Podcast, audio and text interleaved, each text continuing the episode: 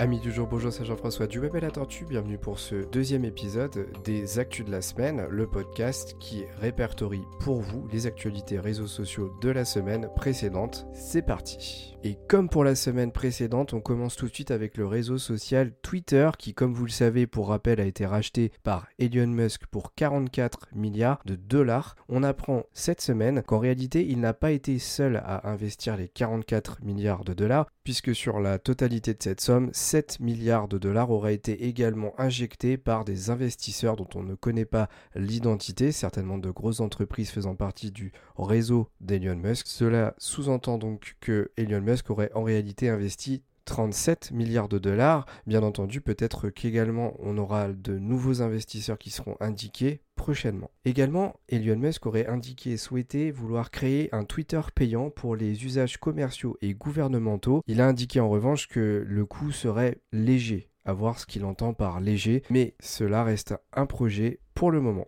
Une nouvelle fonctionnalité est en test sur Twitter, les Twitter Circles, qui seraient des tweets dédiés à des personnes en particulier. Cela pourrait monter à 150 personnes au maximum. Autrement dit, vous auriez toujours les tweets classiques qui sont visibles de tout le monde et les Twitter Circles qui seraient des tweets dédiés à un groupe de personnes jusqu'à 150 comme expliqué juste avant. À voir si ça verra le jour, mais en tout cas c'est en test actuellement par les développeurs de Twitter.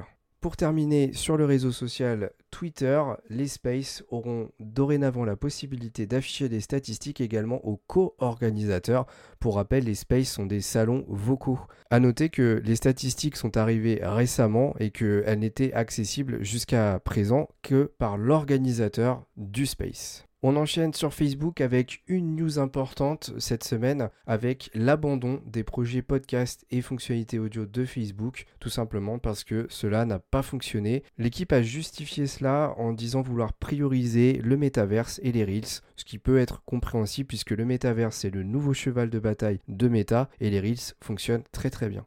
Côté Instagram, ils annoncent un fil d'actualité à la TikTok. Vous savez, c'est le fil d'actualité qui va afficher tous les contenus en plein écran et on va swiper vers le haut ou vers le bas pour aller sur le contenu précédent ou suivant. Cela fonctionne très très bien côté TikTok, donc pas étonnant qu'Instagram veuille se doter de la même fonctionnalité. A noter que dans les tuyaux actuellement est en développement une fonctionnalité de caméra frontale et extérieure lors de prise de vidéo. Autrement dit, vous aurez votre écran principal qui affichera l'une des caméras et dans un petit rectangle qui viendra se superposer à votre caméra principale, eh bien la seconde apparaîtra, ce qui vous permettra à la fois de filmer l'avant et l'arrière de votre téléphone. C'est très très intéressant quand on veut aussi projeter du contenu immersif et faire des vidéos tutoriels.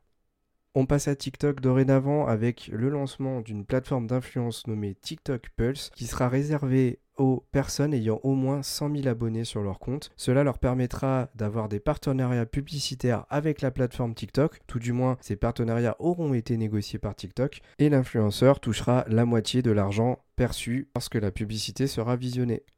On passe à LinkedIn avec une news très importante puisque l'algorithme va être revu pour mettre moins en avant certains types de contenus. Le premier sera lié aux posts qui suscitent l'engagement, c'est-à-dire que si vous demandez clairement à une personne de liker ou de faire une réaction à vos posts et que l'algorithme le détecte, celui-ci sera beaucoup moins visible. Et le deuxième va toucher carrément les sondages puisque dorénavant les personnes qui ne vous connaissent pas auront moins de chances de trouver votre sondage dans leur fil d'actualité. En revanche, certains types de contenus, eux, seront mis plus en avant par la plateforme, avec notamment les nouveautés qui sont considérées comme les plus importantes par votre réseau, mais également par celles qui sont liées à des influenceurs qui ont un réel impact sur la carrière de la personne qui les suit. Autrement dit, tout ce qui va être astuce, généré par des influenceurs va être davantage proposé dans le fil d'actualité des personnes qui recherchent ce type de contenu on passe à WhatsApp qui permet dorénavant dans ces groupes d'ajouter jusqu'à 512 personnes contre 256 auparavant.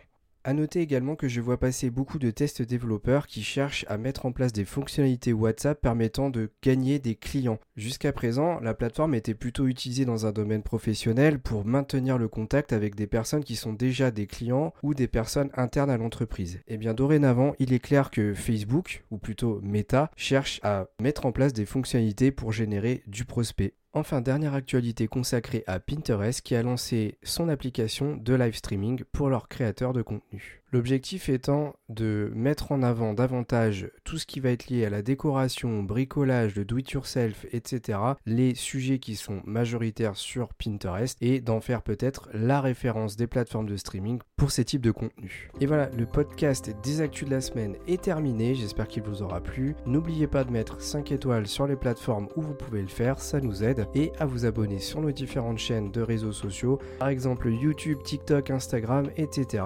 N'oubliez pas que je fais un stream par semaine sur la plateforme Twitch et LinkedIn. Pour plus de renseignements, venez sur la chaîne YouTube ou sur LinkedIn directement. Et moi, sur ce, je vous dis à la prochaine pour un nouveau podcast du Web et la Tortue.